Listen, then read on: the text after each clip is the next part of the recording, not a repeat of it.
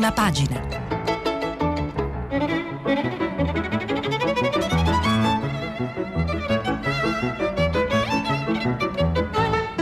Questa settimana i giornali sono letti e commentati da Carlo Marroni, giornalista del quotidiano Il Sole 24 Ore.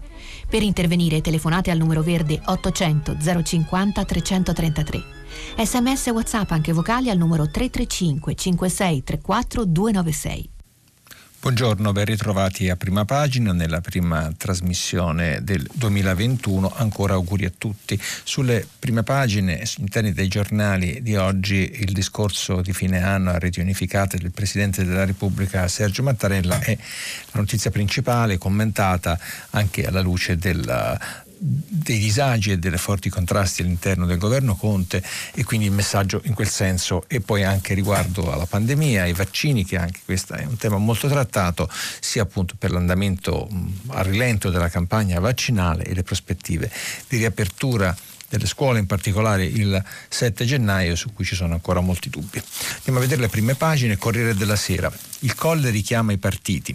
Record di share per il discorso del Presidente della Repubblica.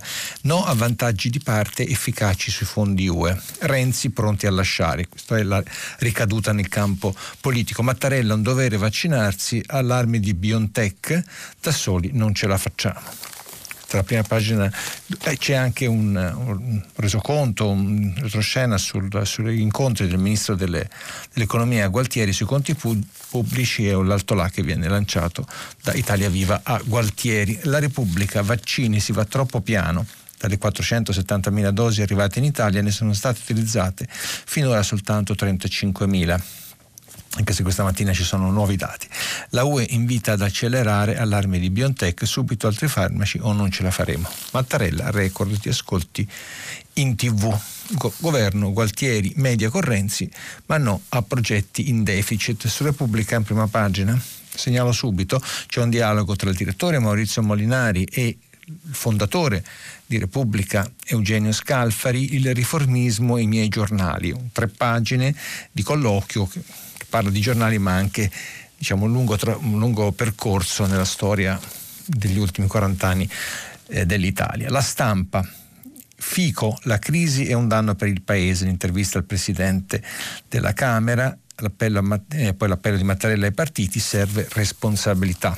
E un editoriale del filosofo ex sindaco di Venezia Massimo Cacciari, ora proviamo ad essere eroi per un anno, il virus e le conseguenze sociali.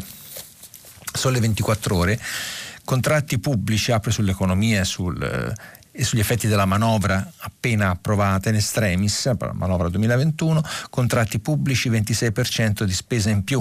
Dopo la manovra stanziate risorse superiori di un quarto rispetto agli ultimi aumenti, aumenti per i contratti pubblici, incrementi in busta paga superiori di 2,3 volte all'inflazione del 19-21.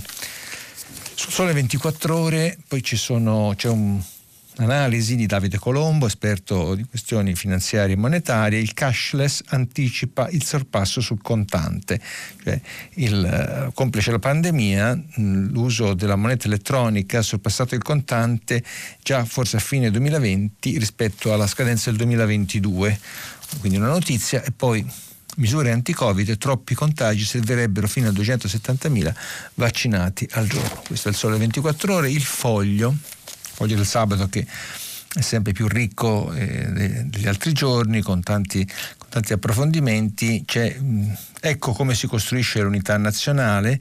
È il tempo di costruttori, ha scandito Mattarella, Mario Monti. C'è un colloquio con Mario Monti, l'ex eh, Presidente del Consiglio, che ci spie- spiega al foglio perché la maggioranza allargata è utile, non è difficile e può aiutare il Paese a riparare il, motori, il motore pieno di ruggine. Poi un commento dell'ex direttore Giuliano Ferrara, viva la Scozia e le punturine di ottimismo. Oggi in molti giornali, praticamente tutti l'avete sentito anche, anche eh, poco fa a Radio Tremondo, eh, la Scozia vorrebbe rientrare nella UE, è intervenuta la prima, ministra, la prima ministra e su questo parla anche il foglio. Il giornale Brutta sorpresa, l'anno delle tasse. La denuncia di Forza Italia, in arrivo 50 milioni di cartelle esattoriali fra riscossioni, sospese e accertamenti. Eh, all'interno del, del, del giornale un'intervista di Anna Maria Greco a Sabino Cassese, il costituzionalista che, che è tenuto molto spesso nei giorni scorsi per criticare la manovra di governo, dice questo esecutivo disprezza il ruolo del Parlamento. Il messaggero, così la scuola non può riaprire. L'assessore del Lazio D'Amato, troppi contagi ogni giorno, il governo intervenga. A regioni in ordine sparso, la campagna non parte, per gli asco, il virologo, il freddo aumenta i rischi. E poi un editoriale di Romano Prodi che dopo andremo a vedere. Il tempo, al Quirinale non ci sta un bis, messaggio a Capodanno. Il capo dello Stato saluta tutti e, e si tira fuori dalla successione dando la sveglia ai vari politici. Avviso anche sulla crisi in corso, non è un delitto andare al voto. Le Camere non esistono più né nella carta né nel Paese sempre artic- eh, lungo articolo e analisi del direttore Franco Bechis.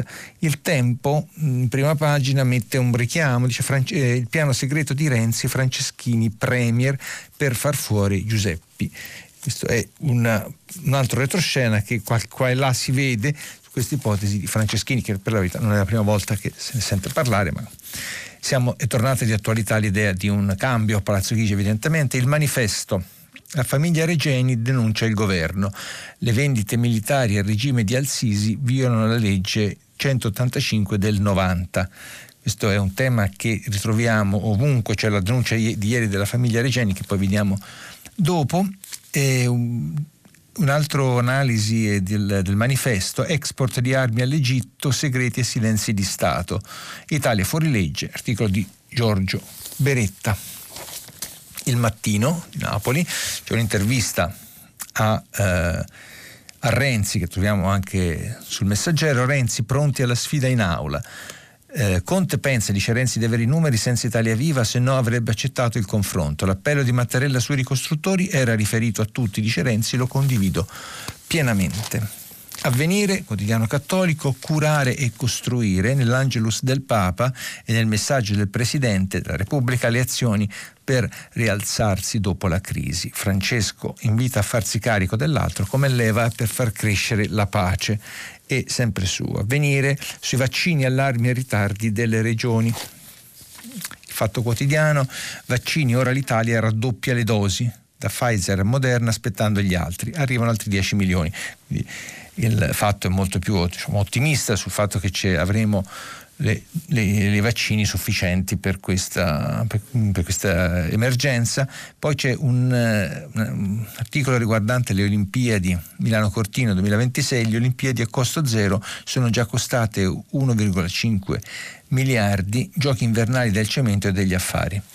Poi intervista a Saviano, a 16 anni già gridavo ora lottare non è un affare per santi e, e poi una curiosità molto interessante, c'è l'auto di Pasolini con cui fece l'ultimo viaggio per andare all'idroscala di Roma, eh, è stata trovata a provincia di Varese e non è stata mai demolita.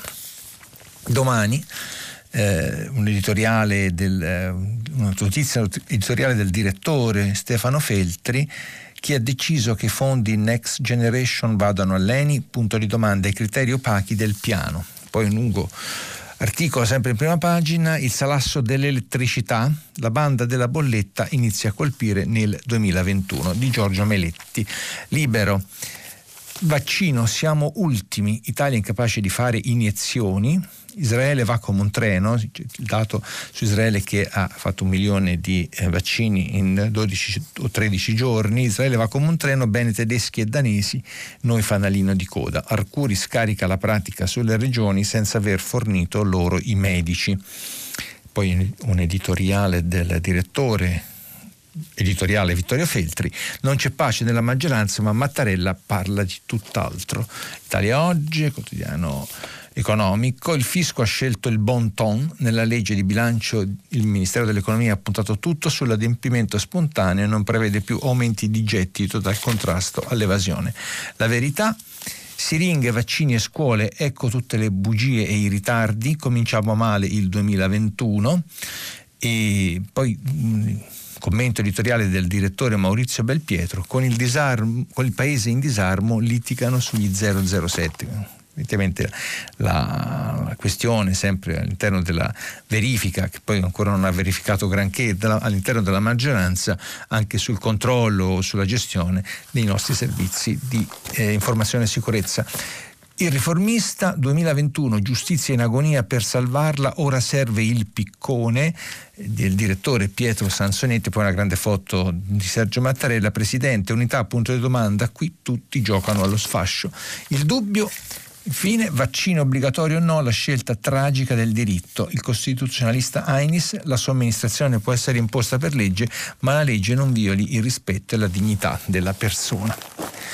Bene, allora ora sul, sul tema appunto torniamo sul tema de, del Presidente della Repubblica, del suo messaggio, un messaggio che eh, tra l'altro è stato ascoltato da 15 milioni di eh, persone, che è il più alto eh, numero di, di, ascolti mai registrato, qui in questo caso non si può parlare di share, cioè di percentuale, visto che andando a reti unificate non c'erano programmi diciamo alternativi, ma la misurazione appunto è sul numero di persone ed è stato il picco assoluto rispetto ai presidenti, precedenti presidenti della Repubblica, anche quelli più ascoltati, come, seguiti come Cossiga e Scalfaro. Eh, a pagina 2 del Corriere della Sera il titolo Nessuno insegua vantaggi di parte, Mattarella richiama partiti e governo alla responsabilità. Appunto poi sempre sul Corriere della Sera, e questo era un articolo di Marzio Breda del Quirinalista, appunto il record dell'audience oltre 15 milioni, ci sono anche dei confronti mh, con gli altri presidenti della Repubblica e anche con i precedenti messaggi di Mattarella. Eh, rispetto a quello più ascoltato di, di, dal 2015 al 2019 era 10 milioni, questa volta siamo a 5 milioni in più. E, e, diciamo nella classifica subito dopo venivano Scalfaro del 93 e Cossiga nel 91 rispettivamente a 15 milioni quindi poche centinaia di migliaia poche decine di migliaia di differenza e Cossiga 14,8 questo dato che è stato molto messo in rilievo da tutti gli applausi sempre questa pagina 3 del Corriere della Sera, articolo di Marco Galluzzo, gli applausi bipartisan per il Quirinale, Salvini, parole sante, non va perso tempo.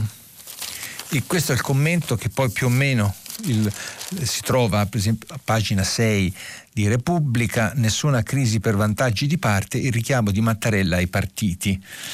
Eh, di concetto vecchio pagina 6 e, e poi c'è anche la, un'analisi del, del della location da cui è stato fatto questo, questo discorso del Presidente della Repubblica. Per la prima volta un Presidente della Repubblica era in piedi e con dietro il cortile, c'è anche sempre a pagina 6 di Repubblica, un'analisi, ecco perché il Presidente ha abbandonato la poltrona e stava in piedi, la prima volta in assoluto di questi messaggi. Andiamo a leggere il commento del direttore eh, del Corriere della Sera, un pezzo del commento, su Mattarella e su quello che sarà la politica. La politica e il paese non è più tempo dei litigi. Luciano Fontana, il direttore del Corriere della Sera scrive: È stato un fine anno che non dimenticheremo, quello che abbiamo trascorso chiusi in casa per difendere la nostra salute e quella di tutti gli altri. Credo che ognuno di noi non desideri altro che voltare pagina. Vogliamo che questo 2021 cancelli le immagini dolorose degli ospedali assediati, dei nostri nonni e genitori salutati solo attraverso un vetro, delle residenze per anziani, delle saracinesche abbassate, delle città vuote. Riappropriamoci della nostra vita, ha detto il Presidente della Repubblica Mattarella nel suo suo discorso. Credo sia l'impegno che tutta la classe dirigente del Paese, in particolare quella politica e di governo, dovrebbero assumere senza riserve. È stato infatti sconfortante assistere al caos di queste ultime settimane. È come se esistessero, scrive Fontana, due mondi paralleli. Quello riassunto dalle tre parole del Presidente, serietà, responsabilità, solidarietà, in cui si deve agire in modo concreto, efficace, senza disperdere risorse in cui non sono ammesse distrazioni e perdite di tempo per perseguire illusori vantaggi di parte. Questa era una citazione del discorso di Mattarella. E poi c'è il mondo in cui si svolge la battaglia nella coalizione di governo, con veti, ultimatum, scontri politici e personali. Sta scorrendo davanti ai nostri occhi un film assurdo. Il Presidente del Consiglio non ha evidentemente più in mano la guida della sua maggioranza. Il nervosismo palese nella conferenza stampa di fine anno ne è stato la dimostrazione. Poi prosegue nell'interno, che rapidamente vado la, la, conduzione solitaria dei progetti per il Recovery Fund, scrive ancora Fontana, l'annuncio di misure e strutture commissariali che non erano state concordate con il resto degli alleati hanno generato un conflitto ai limiti della crisi con Matteo Renzi e un contrasto aspro, anche se sotterraneo, con il PD nella resa dei conti con il Premier c'è un partito, Italia Viva, povero di voti ma decisivo in Parlamento. Un partito che gioca con la crisi in piena pandemia con contrasti così esasperati da rendere quasi impossibile una via d'uscita. Nel momento in cui il Paese avrebbe bisogno della massima unità della massima efficacia di governo, ricordiamo sempre che sono in ballo la salute degli italiani e il destino di milioni di lavoratori e imprese, bene la politica sembra aver imboccato la direzione opposta. È urgente mettere fine a questa deriva e per farlo vale la pena riflettere su alcune condizioni irrinunciabili. L'emergenza sanitaria del coronavirus non è finita. Abbiamo davanti ancora molti mesi di sacrifici personali e collettivi. Va organizzata, speriamo meglio di tante altre cose degli ultimi mesi, una vaccinazione di massa convincente e rapida. Si deve abbattere la curva del contagio per riaprire in sicurezza le scuole e permettere alle tantissime attività messe in ginocchio dal lockdown negozi, bar, ristoranti, alberghi, musei, cinema, di riaprire senza il rischio di tornare indietro rapidamente. Questo scrive Fontana, vado verso la fine, non è più il tempo delle manovre, dei veti, dei conflitti personali e delle recriminazioni. Il nostro futuro dipende dalla difesa della salute e dalla qualità dei piani per la ripresa e non per ultimo dalle competenze e dalle professionalità a cui il governo saprà affidare la realizzazione dei progetti.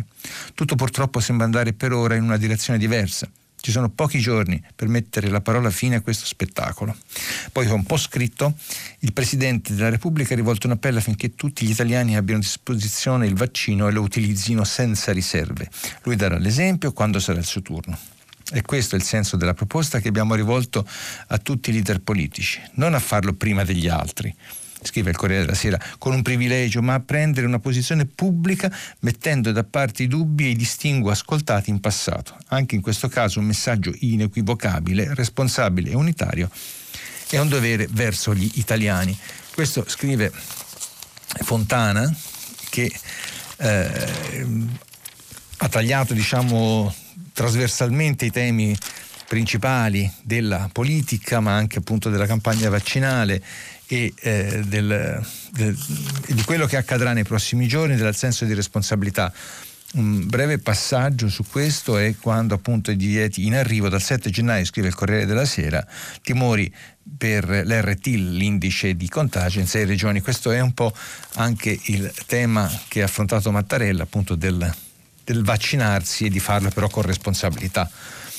Su questo, sul, sul discorso di Mattarella, interviene il commentatore eh, di Repubblica, Stefano Folli, che scrive se si apre la crisi dimissioni dovute. Questo è il titolo, quindi che già contiene la gran parte del concetto forte che che scrive Repubblica. Andiamo a leggere Folli. Nel discorso di Capodanno il Presidente della Repubblica non ha, fatto, non ha fatto cenno alcuno, come è logico, alle sue intenzioni nell'eventualità di una crisi di governo.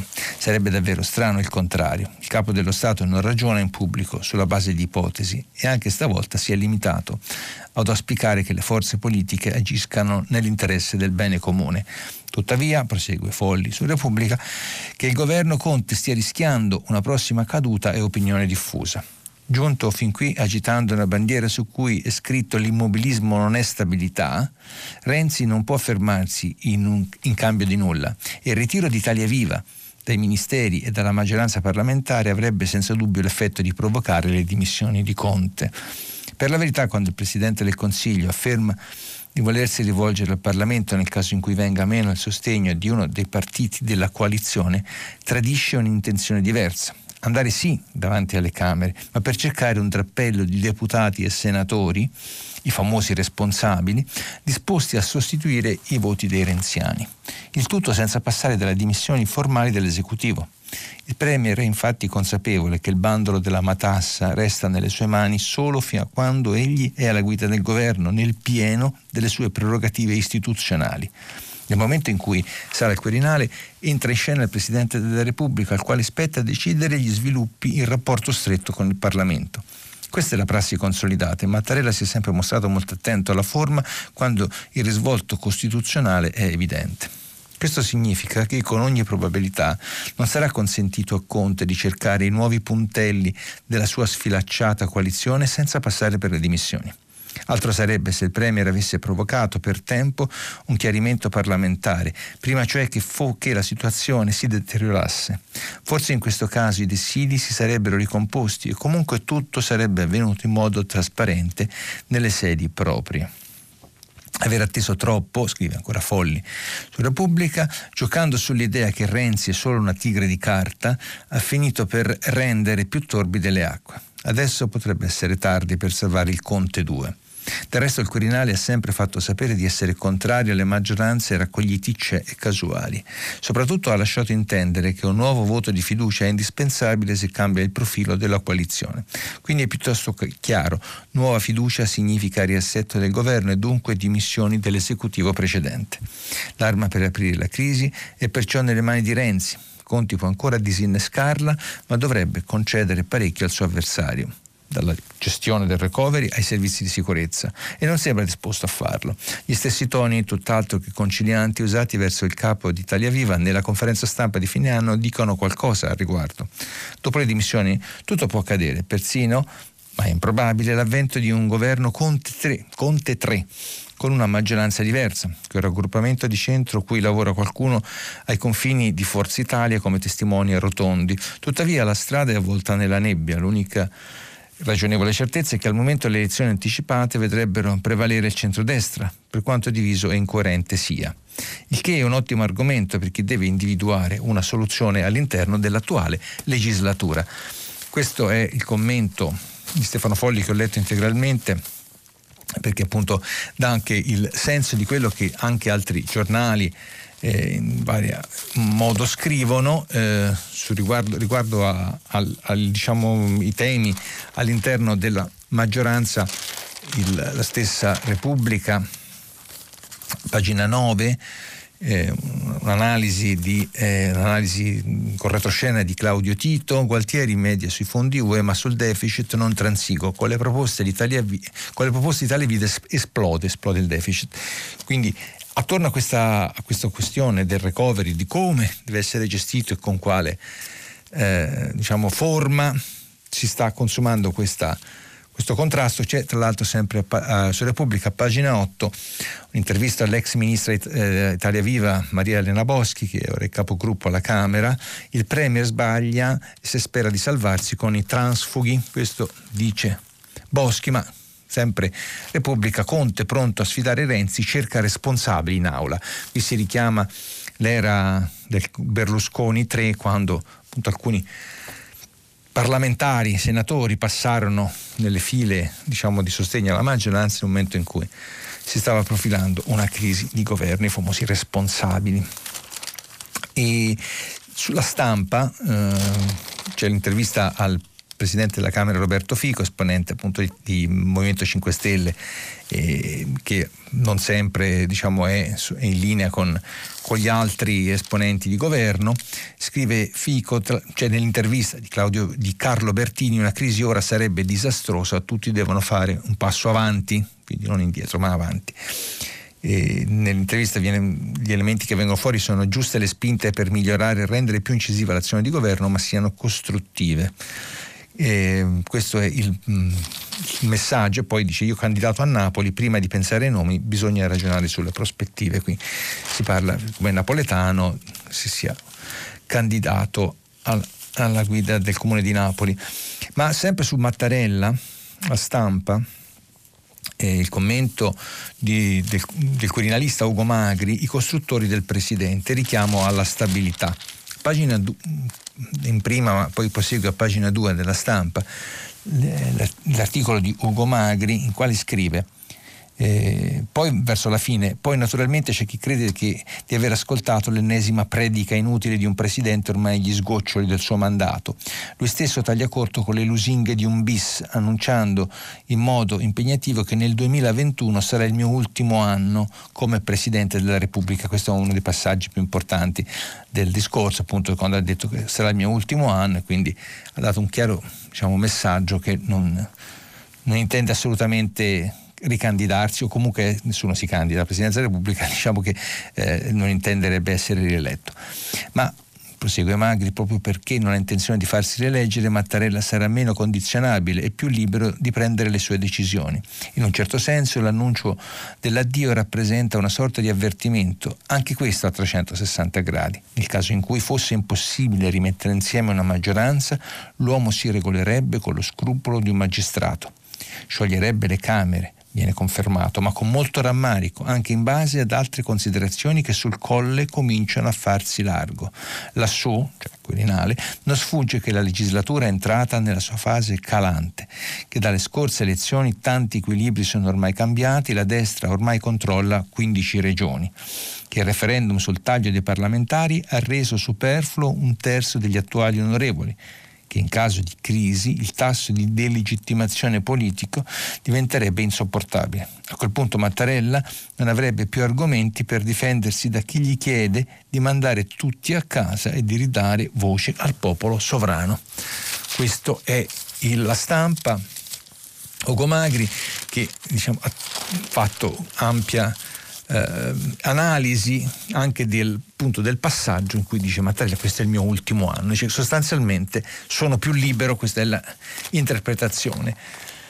Sulla Presidenza della Repubblica e su quello che verrà fuori mh, mm, da questa vicenda c'è una, un articolo di fondo, commento di Romano Prodi sul Messaggero dove mh, mm, per la verità Prodi, più che commentare eh, il Presidente della Repubblica, parla di una prospettiva politica eh, politica istituzionale. E in particolare abbiamo visto che il, gli scontri maggiori sono sulla gestione del recovery fund verso la fine Prodi scrive del suo commento sul messaggero, Prodi scrive visto che è stato sollevato tante volte non fuori luogo il richiamo al dopoguerra, sarà bene ripetere quanto è stato già scritto queste, su queste stesse pagine. Il medesimo Consiglio dei Ministri dovrà provvedere alla costruzione di un modello organizzativo nuovo capace di mettere in atto quanto richiesto.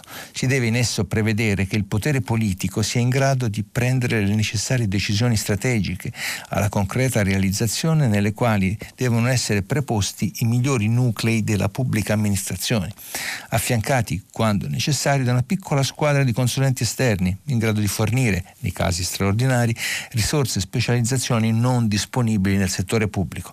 Penso infatti che non sia, questo è il punto chiave del commento di Prodi, penso infatti che non sia e non vi sia né il tempo né la convenienza di creare strutture alternative che già in altri casi hanno reso ancora più complicati i processi decisionali. Il governo deve comunque avere ben chiaro che il tempo delle mediazioni è finito e che la sua stessa sopravvivenza dipenda dalla capacità di prendere dipende scusate, dalla capacità di prendere finalmente le decisioni radicali di cui il Paese ha bisogno. Questo è il commento di Prodi, in, soprattutto entrando nella questione della famosa task force o della cabina di regia, dei super esperti che all'inizio erano stati dati quasi per certi o per certi, stiamo parlando di eh, poco meno di un mese fa e che poi questa prospettiva della super task force di manager esterni è, è stata ridimensionata e poi rivista e a questo momento mi sembra che sia ormai del tutto eh, tramontata. Il commento su Mattarella di Maria Iello, il picco di Mattarella in questo paese che cerca sicurezze, questo sul, riguarda sempre eh, il Presidente della Repubblica, il discorso sul Sole 24 ore, il commento, analisi di Lina Palmerini, Mattarella richiama la politica Ora è tempo di costruire con una crisi a rischio la rinascita. Richiamo sul recovery no a sprechi. Sostanza, quindi questo è il blocco forte della, del discorso di Mattarella. Andiamo invece sul tema vaccini che appunto ci si collega direttamente al discorso del, anche del Presidente della Repubblica quando ha detto io mi vaccinerò, lo ha detto con una chiarezza diciamo molto voluta, eh, sempre sul Sole 24 Ore, invece pagina 8, troppi contagi, ipotesi nuova stretta, BioNTech lancia l'allarme forniture. Articolo di Marzio Bartoloni, pressing nelle regioni per rivedere i 21 parametri, sì ai test rapidi nel conteggio. Appello di Berlino all'EMA, all'ente europeo per i farmaci, ad approvare altri vaccini. Le dosi non bastano per tutti. Ma sul, sul tema vaccini eh, in particolare sì, e, su, sulle, e, sui rischi, come dicevamo prima, che non si vada a riaprire sul lo, il 7, già nei giorni scorsi ampiamente stato documentato, appunto come dicevo, il Corriere della Sera ci sarà il 5, il monitoraggio che assegnerà nuovi colori, ancora chiusi gli impianti sciistici, spiragli per i musei. Una pagina, pagina 8 del Corriere della Sera, analizza l'articolo di Monica Guerzoni e Fiorenza Sarzanini, tutti i vari aspetti, sia scuola che musei, eh, e così eh, come sarà la nostra vita, come dovrebbe essere la nostra vita dopo quella data. Ma eh, sulla, perdonatemi, ecco qua, sulla eh, Repubblica, uno, si va sempre a parlare di vaccini ma in maniera uh, come dire, un taglio un po' diverso. Un articolo di Liliana Segre e Mauro Palma. E Mauro Palma è garante nazionale dei diritti dei detenuti e Liliana Segre è la senatrice a vita, l'unica senatrice a vita nominata da Mattarella, non serve neanche spiegare chi sia, in cella il vaccino è un dovere. Questo è un appello per riguardante i vaccini ai detenuti comincia, questo è un commento, un appello, difficile dover decidere le priorità nell'accesso a una misura di tutela della salute, così fondamentale come un vaccino, mentre incombe tuttora il rischio dell'esplosione dei suoi improvvisi focolai. Per questo l'azione del governo e del ministro della salute in particolare, a cui è affidata la responsabilità di tale decisione, va guardata con rispetto senza accavallare pressioni e senza la pretesa di avere la parola decisiva. Tuttavia esiste un criterio ineludibile, la protezione deve essere più rapida laddove la vulnerabilità è maggiore, sia per fragilità soggettiva sia per il contesto a cui una persona è esposta. Da qui infatti la decisione di priorità per il, per il personale sanitario, per gli ospiti nelle residenze per anziani o disabili. Per questi ultimi la doppia vulnerabilità, quella personale e quella dell'ospitalità all'interno di un luogo chiuso dove la libertà di movimento è fortemente limitata se non preclusa, è fattore decisivo per stabilire una vulnerabilità accentuata. Questo è per la premessa per sulla questione dei detenuti, eppure non sono eh, le persone, non sono le, solo le persone a vivere tale criticità, perché i luoghi di privazione della libertà sono anche altri, tutti tenuti insieme dallo stesso rischio di uno sviluppo non controllabile del contagio, una volta che il virus sia entrato in quegli ambienti. Qui si parla appunto dei detenuti e quindi um, un discorso su questo argomento che, conclu- che, conclude dicendo siamo dunque certi che il governo saprà dare la necessaria priorità ad un piano vaccinale che riguardi tutte indistintamente le persone che vivano e lavorano nelle carceri. Il, il tema delle carceri è quindi tornato anche su questo uh, passaggio. Mm, andiamo a parlare di Regeni, di, della vicenda Regeni, del, e della battaglia coraggiosa dei genitori di Giulio Regeni, il giovane ricercatore ucciso in Egitto all'inizio del 2016, una vicenda tragica inizialmente poi che ha dell'incredibile appunto per l'assenza di risposte da parte dell'Egitto. Sui responsabili, i genitori di Giulio Regeni ieri sono tornati eh, in, eh, ospite all'alto di una puntata speciale di propaganda live del 31 dicembre, i genitori di Regeni denunciano l'Italia, armi vendute all'Egitto ma è illegale. Un articolo sulla pagina 23 del Corriere della Sera di Virginia Piccolillo, l'annuncio al Cairo, cedute anche navi da guerra, non si tratta con chi viola i diritti umani. E, eh, sempre su Regeni ma con un sguardo più ampio, anche in questo caso, a pagina 19 di Repubblica, Un reportage dell'inviato Vincenzo Nigro in Egitto. Al-Sisi, gli, gli 007 al potere, così il generale tiene in pugno l'Egitto. Ai servizi di sicurezza un ruolo centrale per governare. Dieci anni dopo la rivoluzione il presidente ha rimesso in piedi la struttura dell'era Mubarak e un richiamo dentro la pagina appunto armi al Cairo, l'esposto della famiglia Regeni contro il governo. Invece, eh, allargando poi lo sguardo invece nell'economia, dove ci sono molte questioni, sempre riguardanti il 2020, le incertezze, eh, quello che potrebbe accadere, insomma, le varie, le varie questioni aperte, sul Sole 24 Ore in particolare segnalo un editoriale dell'economista, in particolare esperto in questioni monetarie, Donato Masciandaro, BCE 2021, almanacchi a confronto. Qui si riprende eh, il filo narrativo dell'operetta morale del Leopardi del 1832 sul venditore di almanacchi e un passeggere, eh, però Masciandaro la sviluppa su come potrebbe avvenire la politica monetaria nel 2021 eh, da parte della Banca Centrale Europea sui vari eh, eh, variabili del, della massa monetaria e dell'inflazione. Ma un altro eh, editoriale, un altro commento del, dell'economista Alessandro Rosina è molto più, diciamo, è anche molto prospettico, la rinuncia ai figli e il declino italiano. L'emergenza è stata sottolineata anche dal Presidente della Repubblica Mattarella. Scrive Rosina sul Sole 24 Ore, pagina 20, nel suo tradizionale discorso di fine anno il presidente Mattarella ha messo bene in luce l'impatto della crisi sanitaria sul Paese, ma anche sulle storie individuali e sui progetti di vita. Ha infatti ricordato che la pandemia ha scavato solchi profondi nelle nostre vite, nella nostra società, acuito fragilità del passato, ha aggravato vecchie disuguaglianze e ne ha generate di nuovo. Tutto ciò ha prodotto pesanti conseguenze sociali ed economiche. Questa è la citazione di Mattarella. Tutto ciò ha prodotto uh, Scusate, ha inoltre aggiunto il Presidente della Repubblica che la crisi sanitaria ha seminato un senso di smarrimento, pone in discussione prospettive di vita, basti pensare alla previsione di un calo ulteriore delle nascite, spia dell'incertezza che il virus ha insinuato nella nostra comunità. Scrive Rosina, quale sarà la demografia italiana nel new normal? Quale significato e condizione troverà la scelta di avere un figlio? Se ci chiediamo cosa caratterizzerà il percorso del Paese dopo la pandemia, una prima risposta è senz'altro quella di una popolazione italiana che andrà continuamente a ridursi. L'Italia è entrata in una fase nuova della sua storia, quella del declino demografico una fase che condizionerà tutto il percorso successivo di questo secolo, non per colpa della crisi sanitaria in sé che però può dare una forte spinta in una direzione diventata ormai irreversibile.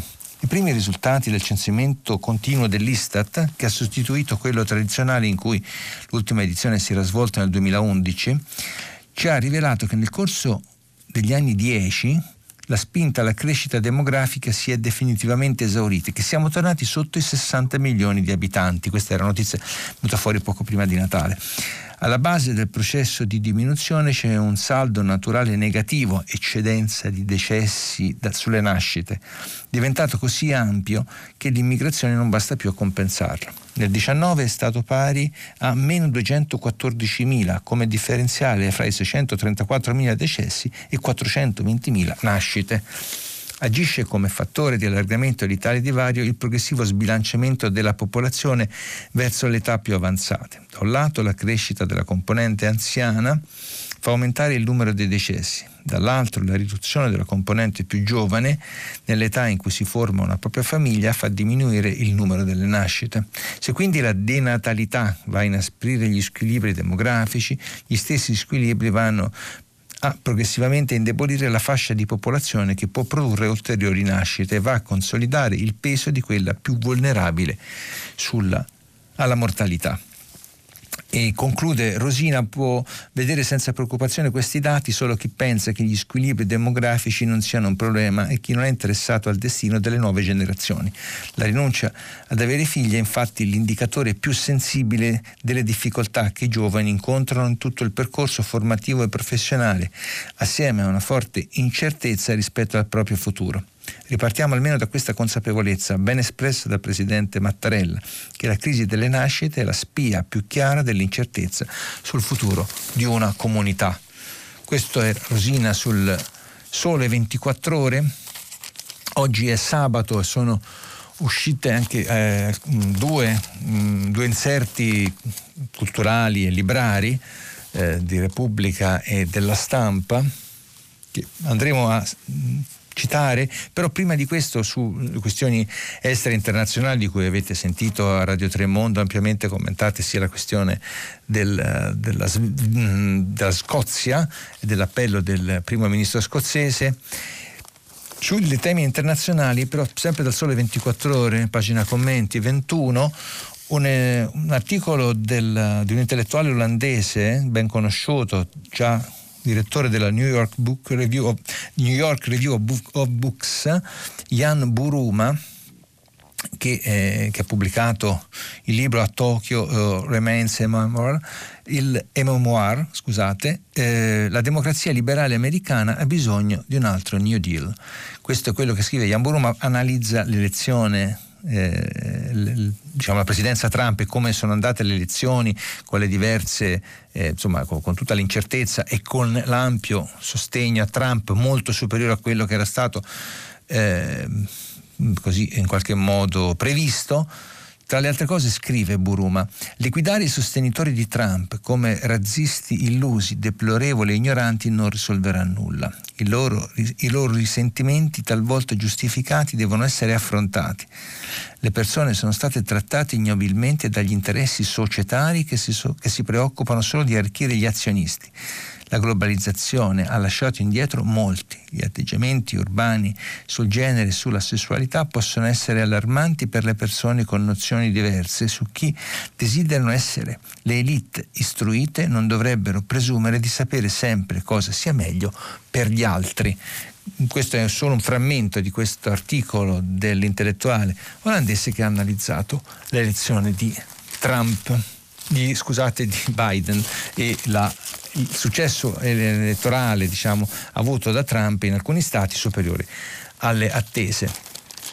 E due giorni fa, nella notte di, di, di, due giorni fa, nella notte del 31, è stato Capodanno, eh, fuochi, botti anche laddove erano vietati. Si riporta la notizia del dramma a pagina 22 di Yarudin, nel tredicenne ucciso da un, peta- da un maxi petardo sulla Repubblica, pagina 22, l'incidente nel campo Rom di Asti mentre gio- giocava davanti al braciere. Questa è la notizia che andava riportata perché è una delle tante tragedie, che sono, però il morto che è accaduto ad Asti. Il, la pagina di Robinson, che è l'inserto, la prima pagina di Robinson, che è l'inserto culturale di Repubblica, l'affair Sciascia, cento anni fa nasceva l'autore del giorno della civetta, la sua lettura civile è tra noi, mentre tutto libri della stampa, cento libri da leggere nella vita, eh, la stampa ha chiesto a molti scrittori e autori di indicare quali libri, Bruno Ventavoli, sulla prima pagina di tutti i libri, eh, scrive Hemingway non c'è, Sciascia nemmeno, se per questo non c'è neppure il manuale Ikea sul montaggio delle billi, lettura imprescindibile per costruire un nido accogliente ai nostri libri ed evitare la figuraccia del maldestro bricoleur con il coniuge. Di libri importanti da leggere ce ne sono migliaia e la lista stilata dagli amici scrittori di tutto libri è ovviamente parziale, settaria e militante. Vado velocemente a dire che eh, rimasto fuori, cita lungamente il primo rimasto fuori di questi libri, il numero 101, che potrebbe benissimo essere il primo perché è magnifico, e cita questo libro di, ehm, um, di uno scrittore ungherese, Geza Otli, che scrisse praticamente quest'unico romanzo che lo pubblicò nel 59. Questo è il, il tutto libri della stampa eh, dove appunto sono elencati i libri. La rassegna di oggi finisce qui, vi aspetto dopo la pubblicità per il filo diretto. Carlo Marroni, giornalista del quotidiano Il Sole 24 Ore, ha terminato la lettura dei giornali di oggi. Per intervenire chiamate il numero verde 800 050 333. Sms WhatsApp anche vocali al numero 335 56 34 296. Si apre adesso il filo diretto di prima pagina. Per intervenire e porre domande a Carlo Marroni, giornalista del quotidiano Il Sole 24 Ore, chiamate il numero verde 800 050 333. Sms e WhatsApp anche vocali al numero 335 56 34 296. La trasmissione si può ascoltare, riascoltare e scaricare in podcast sul sito di Radio 3 e sull'applicazione RaiPlay Radio. Ben ritrovati con il filo diretto, vi ricordo che stiamo pubblicando i vostri messaggi sul sito di Radio 3. Pronto? Buongiorno e buon anno a lei, di salute a, e a tutti gli ascoltatori. Grazie. Dario, Dario da Bassano del Grappa, sono un pensionato ormai vecchiotto, 70, 78 anni. Ecco, nonostante tutto e i capricci di qualche politico che poi passeranno, vedo il nuovo anno con delle positività. Primo, abbiamo i vaccini. Secondo, a Bruxelles si sono un po' svegliati, era ora, eh. Insomma, l'Europa ha capito che bisogna che si muova. Terzo, la borsa in questo ultimo anno terribile ha perso in definitiva solo il 5% e lo spread è da tempo ai minimi storici, 110, 112 Credo che se fosse stato un governo di destra sarebbe il minimo il triplo, ma non diciamo nulla. Ma ormai l'ho detto, va bene. Quarto e ultimo, non c'è più Trump per il mondo. La vedo bene io, so, vedo abbastanza bene. Per il prossimo futuro però mi preoccupano alcune cose che le, che le vado dicendo rapidamente.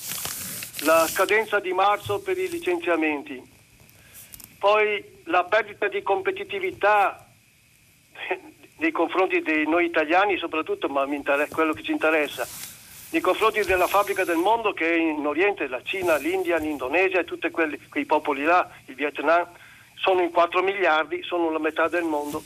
E quello che mi preoccupa è anche che la Cina sta passando dalla prima fase produ- produrre, produrre, produrre, fare numeri, fare quantità, a fare qualità. Ecco che allora saranno veramente guai seri per noi del mondo occidentale. Eh, cosa, cosa, cosa, devo dire? Eh, in, in, Italia non ripartono i consumi, ma come sarà mai possibile che ripartano i consumi, mi dica lei, con, con stipendi da fame? Ma a sentire il presidente della Confindustria vengono i brividi, quello vorrebbe tutto per lui e vorrebbe che i lavoratori passassero a 700, lavorassero a 700-800 euro al mese, ma dove, dove siamo? Io non so. Il potere d'acquisto è diminuito drammaticamente già col, col con la famigerata gestione del passaggio lira-euro, dove hanno dato mano libera ai commercianti di aumentare i prezzi, un, un, euro vale mille lire, non so, i sindacati fanno scena muta, eh, però io, questa è la domanda principale per lei, la ringrazio per quanto potrà dirmi in anticipo. Si sente parlare eh, sempre più spesso di redistribuzione, ma io le chiedo, è realistica? È un'ipotesi? È un miraggio? è un'utopia? Non so, non so, come potranno fare, non pretendo che lei me lo dica in, in un minuto, ma sarà necessario muoversi e andare a toccare i grandi patrimoni che sono nei paradisi fiscali? Forse non è mica scritto nel libro del destino che i ricchi dovranno sempre arricchirsi e i poveri impoverirsi sempre più. La ringrazio infinitamente. Buongiorno. Buongiorno Dario, grazie a lei. Eh, tra i tanti elementi che ha citato, lei ha parlato dei licenziamenti di marzo perché mh, alcuni problemi sono strutturali, enormi e che vengono da lontano e molti invece sono molto prossimi, quello dei licenziamenti di marzo, cioè la scadenza del, eh, della proroga di tutto, del, a qualsiasi... Eh, eh, iniziativa sul, sul, mondo del lavoro a causa della pandemia, quella è una scadenza importante. È per quell'epoca che in effetti eh, tutti quanti, diciamo, lavoratori, datori di lavoro, governo e sindacati dovrebbero, lo stanno facendo, forse mh, sarà necessario che lo facciano in maniera più concreta per mettere a punto delle forme di protezione che non siano come quelle attuali, ma forme di protezione, come dire, spalmabili nel tempo. E nessuno vuole ma questo non perché io sto parlando a nome di qualcuno, ma quanto so, quanto vedo nella mia quotidiano lavoro, nessuno vuole stipendi bassissimi perché stipendi bassi significa consumi bassi e i, i datori di lavoro, quindi sono dei produttori, sono i primi interessati a che ci sia un mondo, una sfera diciamo di, di, eh, di riferimento che possa acquistare questi beni, i consumi interni, che per l'Italia non sono il fattore principale del, dell'industria, perché diciamo così l'Italia conta molto sull'esportazione, E quindi è chiaro che però i consumi interni sono importanti. Allora, in questo quadro le misure sia del recovery fund che le misure contingenti del governo, in parte contrattate, in parte no, con le forze sociali, saranno importanti. saranno importanti. È vero che si è perso tantissimo tempo. La competitività è uno dei temi centrali della nostra economia eh, che è stata sempre in qualche modo mh, supplita da, da, una presenza di uno tessuto di piccole e medie imprese che sulla, qual- sulla qualità ha puntato moltissimo, è per questo che esportiamo molto. Lei ha messo d'aria tantissime questioni sul tappeto, eh, io ne ho citate alcune, quella sulla natalità, sul, sul, tasso di natalità, che ripeto è una questione di lungo termine, ma è, è, si, è, è ora che si progetta qualcosa che vada a lungo, è uno di quei temi che poi va immediatamente a, a, a sfociare sulle politiche a favore della famiglia, okay, fare un figlio costa caro e tutte queste cose qua. Lei ha messo insieme tante cose, io la ringrazio perché saranno quelle che terranno forse eh, in piedi no, un senso di progettualità. Non so quanto entreranno nella, anzi credo per niente entreranno nella verifica di governo dove si parlerà purtroppo di altro. Andiamo avanti, pronto?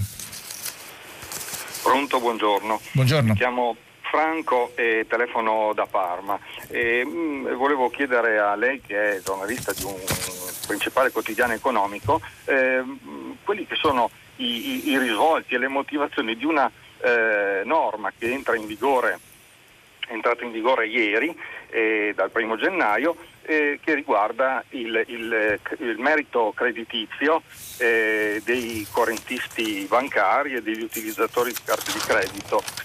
Se chi ha già un, un affidamento bancario eh, sconfina eh, dell'1% per un importo assoluto eh, di 100 euro, che è un limite minimo, può essere e deve essere segnalato dalle banche come cattivo pagatore. Questo in recepimento di queste normative europee già recepito dalla Banca d'Italia e quindi non, non è stato deciso ieri ma entra in vigore in questo momento mh, particolare.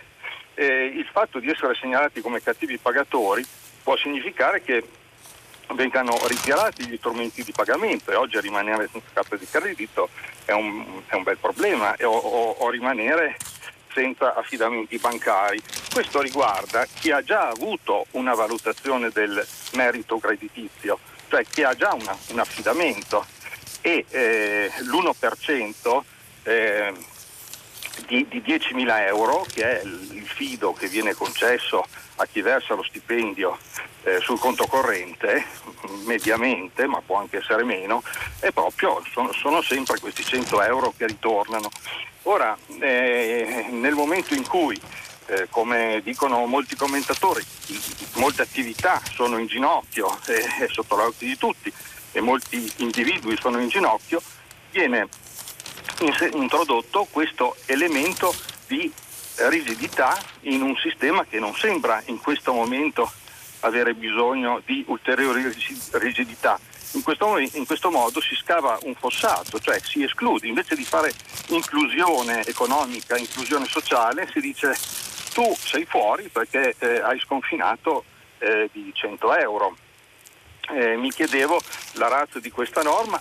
Nel momento in cui invece, eh, sempre dal primo gennaio, eh, va a regime eh, il, il, il cashback che premia invece proprio di 100 euro, di 150 euro chi eh, problemi per fortuna non ne ha e può utilizzare questi strumenti di pagamento che ricordo si chiamano carte di credito, quindi nascono proprio eh, per il credito. Ecco. E, eh, Mattarella, il Presidente, nel, nel suo eh, discorso ha detto che questa pandemia scava dei solchi e aumenta le differenze, non sembra che queste normative che entrano in vigore dal primo gennaio vadano in questa direzione. Chiedevo però da lei un eh, aiuto anche dal punto di vista tecnico per capire la portata di queste normative. Sì, la ringrazio. Lei ha più o meno spiegato tutto bene, Franco, su questa, su questa norma che, di cui abbiamo dato conto un paio di giorni fa. Questa norma attua una regolamentazione a livello centrale BCE, quindi diciamo, non è che è stata una decisione della Banca d'Italia, ma la Banca d'Italia adegua diciamo, la sua normativa a decisioni unitarie.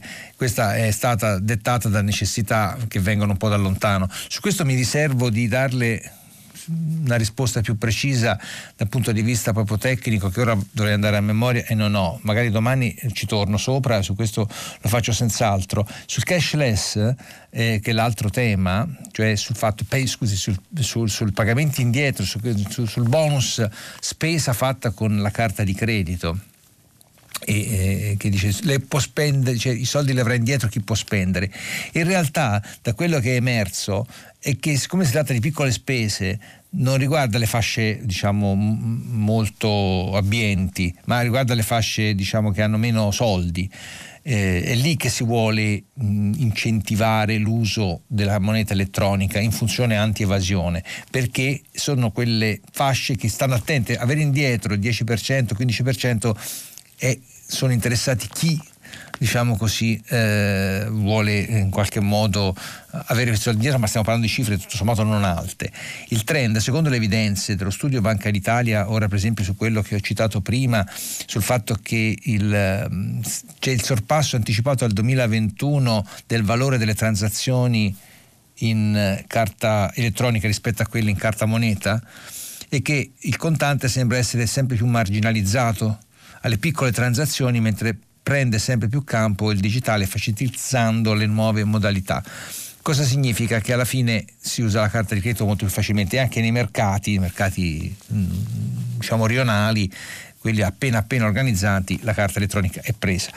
Per quanto riguarda l'altro tema degli sconfinamenti, mi, mi riservo, mi scuso, mi riservo di dare domani una risposta se sarà sempre cortese di ascoltare. Ehm, sugli sms cito un paio di messaggi.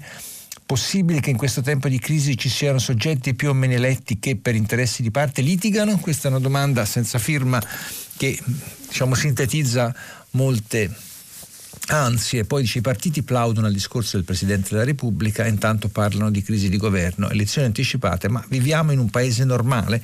Punto di domanda, scrive Luigi. Andiamo avanti, pronto? Carlo e buon anno. Buongiorno. Io mi aggancio proprio all'ultimo messaggio che lei ha letto. Sì. Sono un imprenditore, azienda sana, sono già in azienda, la mia sindrome di Stoccolma, sono proprio qua. E stavo ascoltando stamattina mentre stavo venendo appunto in azienda lei che leggeva e commentava. Mi, una domanda sparrai ingenua, premetto, io ho sempre votato da, anno, da, due anni non voto più, non andrò più a votare né, né io né i miei familiari, perché votò lei e mi trovo un altro stavo legge- ascoltando quello che lei, che lei leggeva, ma è un paese normale questo? Ma ci rendiamo conto che abbiamo, e poi la sua risposta la prego magari breve nel senso che, ma sia chiaro, non, non me la dica cruda dal, dal suo stomaco proprio, ma è una cosa tollerabile, accettabile, comprensibile, una cialtronata del genere, gente che crea un partitino e premetto che non tengo per nessuno, sia chiaro. Eh 2% l'uno, un pelo, un pelo in un furuncolo e vanno a creare una situazione vergognosa, inaccettabile, incomprensibile in questo momento. Ma è una cosa, è una cosa da... Io sono un imprenditore e devo soddisfare la bramosia del mio socio di maggioranza che è lo Stato. Ma è tollerabile una situazione del genere dove ominicchi, qua qua qua, per non dire piglia in culo? Ma è possibile che dobbiamo vederci una situazione deteriorata di questa condizione politica nostra? La ringrazio e le auguro buon anno. Grazie a lei. Eh, a parte appunto l'epiteto che mh, mm, capisco che ci sono delle situazioni di esasperazione, poi i cittadini la pensano allora, il, il tema sì, eh, io la mia pancia è quella che non, io non sono un imprenditore, ma che sono, diciamo così, eh, fortemente disgustato che in certi momenti ci sia un atteggiamento di sfascio e di, e di menefreghismo. È vero, Vero è anche che la politica ora non è per sempre dare una spiegazione cercando di essere sempre, come dire, aggiustanti nelle cose, però è chiaro che la politica è fatta anche di queste cose, cioè di questi passaggi. Se c'è una politica frammentata, perché il nostro sistema è così, e quindi chiunque anche col 5% può dire la sua in maniera anche dire, molto, molto forte, molto influenzabile, soprattutto quando il suo, il suo apporto caso specifico lei parlava immagino di, di Renzi, di Italia Viva che, che, sta facendo, ma anche altri partiti, perché poi non è che Italia Viva sia diversa dagli altri in questo senso, è il sistema nostro che permette che chiunque abbia un minimo di, di potere possa, possa, mettere i bastoni fra le ruote a cose anche molto, molto importanti, perché è come dire, è insito nel nostro sistema, non, non, è, non, va bene, sono d'accordo con lei, tant'è che eh, per esempio in questo leggo un messaggio che si riaggancia a quello che sta dicendo, almeno Mattarella rinunciando al secondo settennato dimostra che non è attaccata alla poltrona, ma è anche stufo di vedere i giochetti della politica attuale, scrive Vincenzo. Certo Mattarella non, non è che ha rinunciato a niente per la verità, ha detto che insomma, questo è il suo ultimo anno, però diciamo, in qualche modo è un messaggio di, di, di serietà, no? dice guardate che questo è un ultimo anno mia, del mio settennato, poi fate il vostro lavoro, io faccio il mio. Lei fa l'imprenditore, la ringraziamo che fa l'imprenditore bene perché darà, grazie al suo lavoro, eh, i suoi dipendenti hanno diciamo, di che lavorare e lei lo stesso, quindi sarà sicuramente un, un anno che, che, ci metterà tutti molto alla prova. Non so dirle molto di più di questo perché in effetti è un'indignazione di carattere umana che, che diciamo, colpisce tutti. Andiamo avanti, pronto? Sì, pronto, buongiorno, mi chiamo Gianni. Buongiorno. Buongiorno, eh, la domanda verte sul, sull'argomento di prima pagina di oggi, è il, presi- è il discorso del Presidente della Repubblica. Ecco, eh, mi viene di fare un ragionamento. Allora, hanno seguito il discorso del Presidente 15 milioni di italiani. Bene. Eh, alle europee, alle elezioni europee del maggio del 2019, sono stati chiamati alle urne oltre 51 milioni di italiani. Mi piace parlare di elettori. Quindi in rapporto all'elettorato, coloro i quali esprimono gli, i futuri governi e gli assetti politici, non è stato un grande successo purtroppo in questo momento sociale ed economico. Devo dire che non è stato un grande successo perché meno di un terzo degli elettori lo hanno ascoltato il Presidente, siamo intorno al 29%. Meno ancora della, dei sondaggi sull'attuale compagine di governo. Allora chiedo, Pensa lei che anche il Quirinale soffre in questo momento del malcontento verso la politica che serpeggia tra gli elettori? Grazie e buona giornata.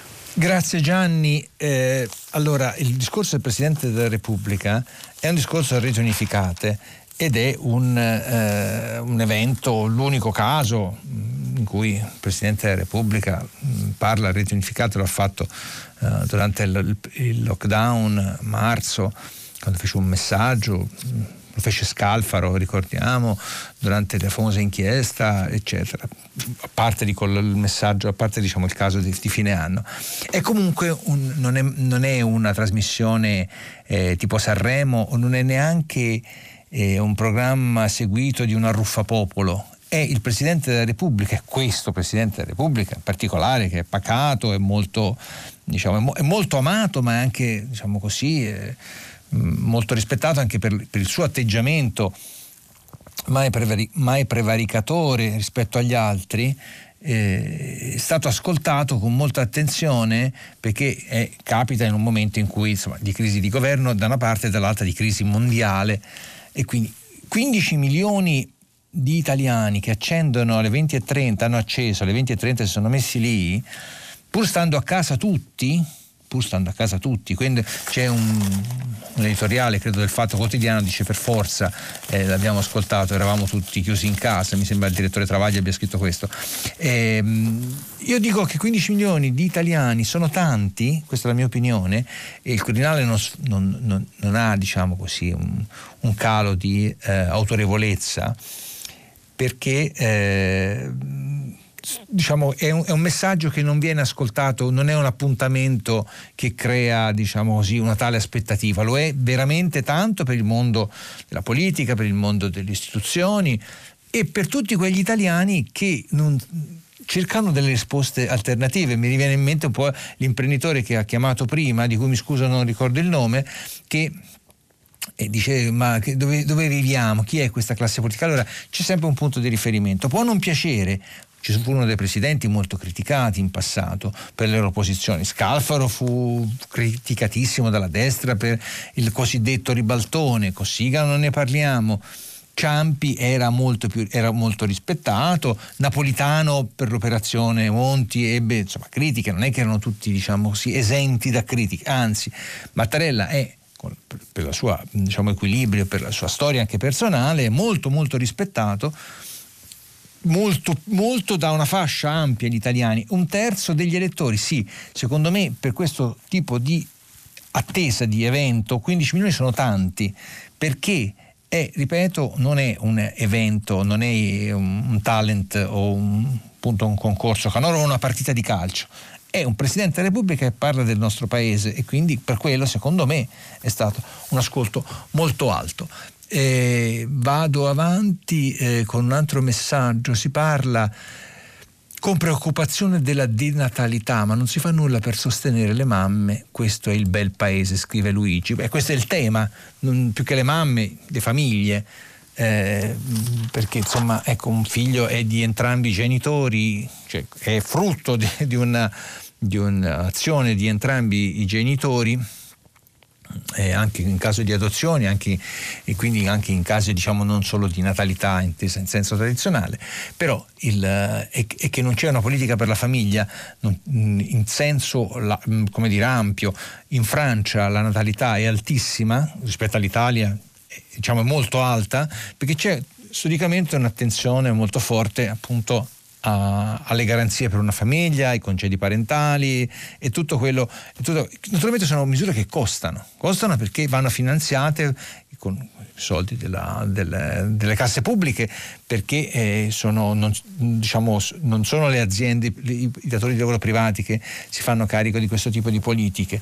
Le politiche della famiglia è stato anche un tema molto centrale nei dibattiti, per esempio tra i partiti vicini al mondo cattolico e quelli non Ora questa cosa si è superata da tempo, fortunatamente, per cui non, il, il, il, quoziente familiare, tutti questi temi che non sono stati mai messi in, uh, in, discussione realmente, mentre si discuteva tanto, tantissimo, anche troppo sul fine vita, su queste cose qua che eh, ventilavano dentro diciamo così, valori eh, che alcuni diciamo, settori religiosi non, non tolleravano è vero quello che, quel, quel, commento che ho letto prima di Rosina, che lei garbatamente, che, lui, che, che, Luigi nel suo messaggio in qualche modo si è richiamato, parla proprio di questo, cioè di guardare con uno sguardo lungo al futuro. E, e per lo sguardo lungo al futuro è anche il Recovery Fund, il Next Generation EU e tutte queste cose qua. E poi alla fine, alla fine, alla fine si torna alla crisi vera o, o finta di governo che è in atto, che di tutte queste cose interessa poco. Eh, andiamo avanti, pronto? Sì, buongiorno, mi chiamo Michele, chiamo dal Friuli. Buongiorno. Buongiorno propos- e buon anno a tutti ovviamente. E, voglio dire, il nostro Presidente è un vero costruttore. Il Presidente Mattarella è un vero costruttore perché quando ha citato eh, il gemellaggio 2025 tra Gorizia e Nuova Gorizia qua ci siamo tutti svegliati perché effettivamente viviamo questo confine, sappiamo quanto è importante per l'Italia e per l'Unione Europea il dialogo tra mondo latino, slavo, ma anche quello tedesco. Faccio questo intervento per dire, attenzione, che l'altra città coinvolta dal gemellaggio, di cui cita, parla il Presidente, è, è, eh, non so dirlo precisamente, è Chemnitz, dovrebbe essere così, è una città tedesca, ma questa città tedesca si trova vicino a Dresda, ovvero vicino a quel confine dove nel 2010 la città di Görlitz, stessa radice di Gorizia, tentò invano di fare il gemellaggio con Sgorzelec, una città polacca. Ecco allora, come propone il nostro Presidente, qui eh, sul confine orientale possiamo fare un gemellaggio a quattro nazionalità, quindi Italia, Slovenia, Germania e Polonia, proprio perché la radice culturale e anche semantica di queste città è Gor, che vuol dire monte in lingua slava, e quindi Gorizia, Nuova Gorizia, Görlitz e Sgorzelec possono riaccendere un'Europa al centro dell'Europa per il dialogo e la pace tra le tre etnie del, della nostra identità culturale, no? slavi, latini e tedeschi. È bellissima questa cosa e il nostro Presidente ha dato un input importantissimo per avviare con calma e serenità questo splendido progetto europeo. Bene, grazie Michele, molto bello quello che dice eh, sul tema di Gorizia, che è appunto capitale eh, insieme a Nova Gorizia dell'Europea della Cultura 2025. Eh, ricordo che ne scrive in questo caso il Corriere della Sera, un articolo di Gian Antonio Stella, Le due Gorizie e gli invalicabili muri dei Balcani, la bellissima idea di Gorizia e Nova Gorizia, a pagina 19 gli invalicabili muri nei Balcani che ancora fanno male all'Europa. Le due Gorizie festeggiano, ma in Istria il filo spinato respinge i migranti fino al ghiaccio della Bosnia. Questo per prendere il uh, spunto da questa nuova questo fatto del, delle, della capitale della cultura, ricordando la, la, la, tragedia di migranti bloccati nel ghiaccio della Bosnia, di cui ci siamo occupati nei giorni scorsi, se ne è occupato anche tutta la città, ne parla. C'è una foto, sempre a pagina 19 del Corriere della Sera, di un migrante di una, mezzo al gelo, e, però c'è anche la foto della barriera provvisoria che, di, che, divide Gorizia e Nova Gorizia, eh, dove ci sono appunto i sindaci delle due città che si guardano a pochi centimetri di distanza. Eh, questo è uno dei temi di quest'oggi. E leggo dei messaggi, informo, Giuseppe Aldo scrive, informo che anche che certi famosi giornalisti e chi non lo sa, che i servizi segreti eh, da sempre fanno capo al Presidente del Consiglio sicuramente non si rivolge a me, famosi giornalisti, però sì, io eh, dico che è vero che ci sono i che i servizi segreti fanno, fanno, capo al Presidente del Consiglio, non da sempre per la verità, ma dopo la riforma, perché prima parte, erano divisi tra il Ministero dell'Interno e il Ministero della Difesa, poi la riforma quella ultima, quella in vigore, che ha portato tutto in capo a Palazzo Chigi, dove appunto, a seconda delle valutazioni di ciascun Premier, nominava un sottosegretario delegato ai servizi. Lo è stato Minniti a lungo, eh, con Renzi, ma anche altri, andiamo anche indietro nel tempo, Conte ha detto la responsabilità sarebbe mia comunque anche se nominassi un sottosegretario e quindi la, questa è la sostanza, per cui ma lì la, la contestazione veniva eh, per la verità su un'altra questione, non su chi comanda i servizi segreti, che è il capo del governo, ma sul fatto che fosse in, eh, in, fase di progetto una sorta di fondazione sulla, sulla sicurezza, quindi una, un nuovo ente che eh, il rischio che veniva paventato da chi contrastava questa idea era che fosse un ente che svuotava in parte le competenze eh, attuali previste dalla legge, creando una nuova struttura su cui il Presidente del Consiglio o i suoi fedelissimi potevano in qualche modo avere più influenza. Questa era la critica sulla vicenda dei servizi, poi è diventata più in generale chi comanda i servizi, ma era, l'origine era un'altra. Andiamo avanti, pronto? Pronto? Buongiorno. Pronto, buongiorno. Io sono Augusto, telefono dalla provincia di Sassari. Buongiorno, eh, dica. Mi sente? Sì, bene, dica, buongiorno. Allora io eh, vorrei chiedere qualcosa per quanto concerne il problema degli sfratti ai morosi Ora, io ho, ho, seguito questa vicenda fin dall'inizio e mi rendo conto che il legislatore e il governo abbiano avuto problemi seri per quanto riguarda la situazione di de- determinati inquilini che magari non si trovavano nelle condizioni di poter assolvere eh, l'impegno di pagare il rateo mensile. Eh, la cosa però che mi ha stupito, eh, ha stupito anche molti miei amici, è che del fatto non si sia mai parlato né, né, né alla televisione né alla radio né nei più importanti quotidiani nazionali, salvo il Corriere che un giorno ha riportato qualche riga e anche la protesta di un, di una, di un, di un lettore che appunto eh, esprimeva la perplessità. Ora si tratta di questo, eh, io credo che questa, uh, questo sfratto dei, dai morosi, il caso mio per esempio è un moroso che da circa 12 mesi appena avuto sentore di questa cosa si è ben guardato di pagare l'affitto, non si tratta di persone, di persone ma si tratta come ha detto uh, lo stesso Salvini che è intervenuto stranamente sul Corriere in una lettera indirizzata al direttore che si tratta dei furbetti che chiaramente sanno benissimo che non possono essere toccati stati e se la godono e se la vivono eh, vivendo, vivendo usando l'abitazione di un altro attrezzata, arredata con tutti i comfort. Ecco, io vorrei dirle in sostanza che mh, mm, la, la, la, proprietà di questo appartamento, nel caso mio e nel caso di tanti altri miei amici, è, è è potuta avvenire in quanto io al momento della liquidazione, io sono un, un, docente in pensione molto anziano, al momento della liquidazione io ho ritenuto di investire questi soldi della liquidazione comprando un piccolo appartamento dal quale trarre un, un aiuto alla pensione già scarna di, di, di, di, insegnante.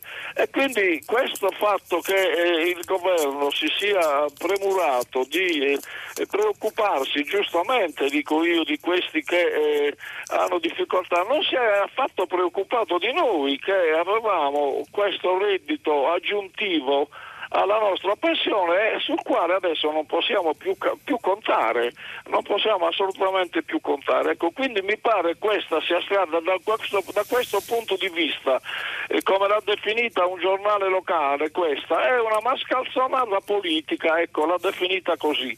Eh, io oh, con questo vorrei esprimere la, la, la, preoccupazione di centinaia, forse di migliaia di, di persone che sono come me, eh, di questa cosa però ci si guarda bene dal parlarne, ecco, questo è tutto. Grazie Augusto. Allora, di, aggiungo che di questa vicenda, eh, per la verità era sorta a metà di dicembre quando fu presentato un emendamento da un parlamentare dei 5 Stelle eh, riguardante appunto la proroga degli sfratti legando questo tema al tema delle difficoltà economiche generate da, dalla pandemia, dalla perdita del posto di lavoro, da casse integrazioni che non arrivavano e quindi persone che avevano difficoltà a pagare eh, la, l'affitto, cioè non dovevano subire diciamo, questo contraccolpo. Questa era la razza. Naturalmente poi, il, dico il mio giornale, Sole 24 Ore, se ne è occupato lungamente, io non personalmente io, ma ho letto questi articoli, questi servizi sul Sole 24 Ore e anche diciamo, su altri media del gruppo che hanno lungamente trattato questo tema. Eh, era intervenuto il presidente di Confedilizia, che è l'associazione dei, dei proprietari di case, che eh, su questo tema aveva detto una cosa è chi ha difficoltà, una cosa è chi appunto ci marcia, questo è il senso.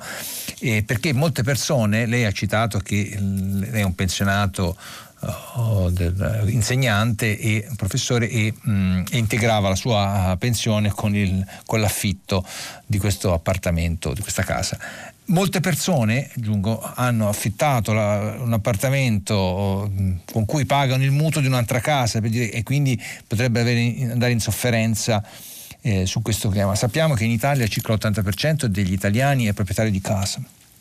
Quindi è un, dire, una struttura tipicamente italiana questa della, della proprietà diffusissima sulle abitazioni eh, su cui il sistema bancario dei mutui in qualche modo interagisce e questo è un tema centrale.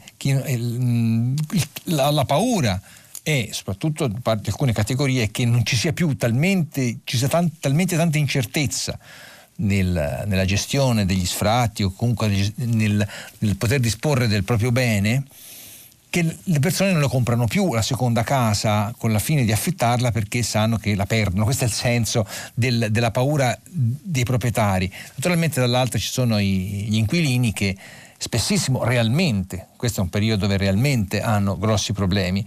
Si tratta di contemperare le due, le due esigenze, la, la, politica, la sintesi della politica in questo caso come in tanti altri è difficilissima, la proroga degli sfratti, io ero bambino che sentivo parlare della proroga degli sfratti e quindi questo è un tema che non è da oggi, però avrebbe senso una politica di, eh, di edilizia pubblica eh, più o meno popolare eh, dove fondi di investimento immobiliare potessero investire con, mm, con, diciamo così, con, con, formule che in qualche modo eh, incoraggino questo tipo di investimento e dare eh, un sistema di affitti accessibili dove questo tipo di problemi vengono ammortizzati più facilmente che non un affitto singolo su un singolo proprietario. Questa sarebbe una politica lungimirante, secondo me, secondo molti, eh, che chissà se mai verrà attuata.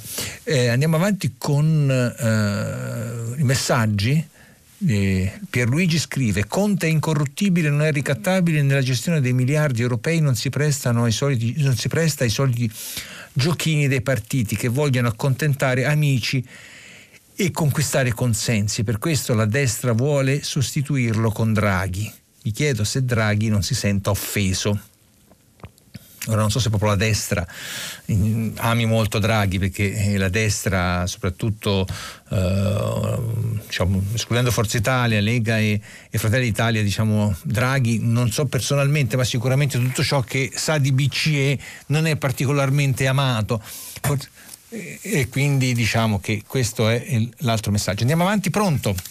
Pronto? Buongiorno, io sono Olimpia e parlo dalla Spezia. Buongiorno. Eh, vorrei fare la seguente domanda.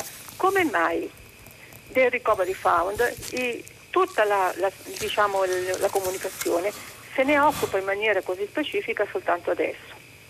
Da mesi noi sappiamo che c'era, che c'era, questa possibilità di avere tutti questi miliardi. Per quale motivo? Io mi chiedo l'informazione in generale, non parlo solo dei giornali, parlo della televisione, tutta l'informazione diciamo, che arriva a tutti, ecco, non allo specifico, alle specifiche persone che se ne occupano in maniera diciamo, specifica. Come mai l'informazione solo adesso parla questa, in maniera diciamo, più diffusa di tutta questa cosa? In realtà questa è una cosa che dov- avrebbe dovuto interessarci già da prima.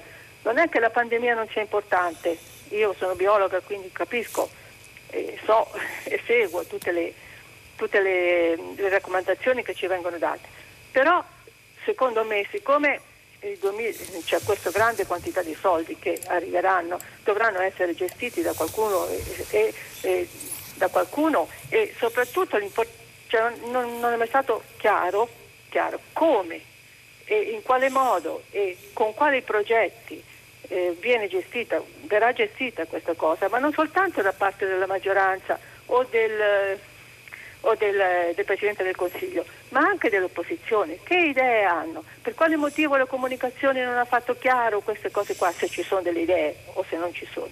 Bene. Questa è la domanda che le faccio. Bene, gra- grazie, grazie Olimpia. Ehm, il recovery fu deciso da un vertice europeo a luglio, luglio scorso, quindi stiamo parlando di sei mesi fa quindi i 209 miliardi, che poi in effetti sono un po' meno di 209, ma questa cifra è data così per assodata, ma sono un po' meno, eh, fu deciso all'epoca. E da quel momento è partita una macchina, molto lentamente, Conte ha detto abbiamo lavorato anche ad agosto, per la verità l'ho fatto anch'io, ma insomma diciamo, lo fanno in tanti lavorare ad agosto, ma comunque il capo del governo è ovvio che lavora ad agosto. Però diciamo abbiamo lavorato ad agosto dice, perché volevamo mettere in piedi tutto questo, questo progetto. Quando è venuto fuori cos'era, come si stava delineando, allora sono cominciate le riflessioni e poi gli attacchi, quando è venuto fuori che c'era una task force. Questa cosa venne fuori a fine settembre, il sole 24 ore, scusate se cito il sole 24 ore per la seconda volta o la terza, non so, ma è perché io mi ricordo che un mio collega che segue le vicende europee scrisse questo, cioè che ci sarà una task force, perché lo prevede. La task force poi è stata criticata perché veniva attuata in maniera che non tutti i partiti erano d'accordo, questo è anche ragionevole. Quindi questo se ne è parlato oggi, se ne parla ora perché è in un tema che sta andando in qualche modo a scadenza, nel senso che entro marzo il governo deve presentare i progetti, questo è, per questo si sta stringendo. Quindi ha ragione che se ne è parlato poco nel primo, nella prima parte, ma è che non c'era molto al di là della cifra di cui poter discutere dal punto di vista della comunicazione. Poi il governo non fa comunicazione su questo, anzi per la verità ne fa troppo poca. È diciamo, il sistema informativo politico-mediatico che ne ha parlato. Il governo non ne ha praticamente mai parlato. Eh, leggo velocissimamente, la Pfizer dichiara di essere a corto di produzione, ma come fa Israele, come ha fatto Israele a vaccinare già un milione di persone, il 10% della sua popolazione? Scrive Maurizio. Andiamo avanti con l'ultima telefonata, pronto? Eh, buongiorno, sono Liana, la chiamo da Roma, sarò rapidissima. Uh, in merito alla telefonata di quell'imprenditore del nord, io concordo con quanto lui ha detto, un po' meno con la sua risposta. Cioè, eh, lei ha accennato al fatto che il sistema politico italiano è fortemente frazionato, quindi uh, ci sono anche questi partitini del 2 e il 5% che possono condizionare la politica del governo.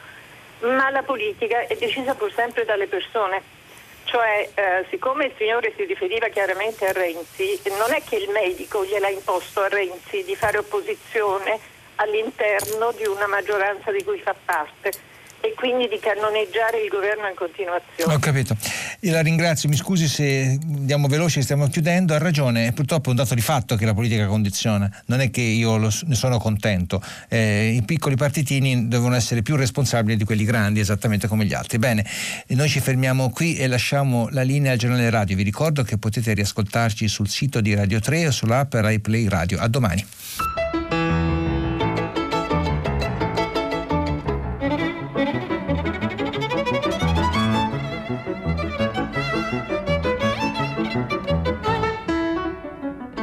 Marroni, giornalista del quotidiano Il Sole 24 Ore, ha letto e commentato i giornali di oggi. Prima pagina un programma a cura di Cristiana Castellotti. In redazione Maria Chiara Beranec, Natascia Cerqueti, Manuel De Lucia, Cettina Flaccavento, Giulia Nucci. Posta elettronica, prima pagina chiocciolarai.it. La trasmissione si può ascoltare, riascoltare e scaricare in podcast sul sito di Radio 3 e sull'applicazione Rai Play Radio.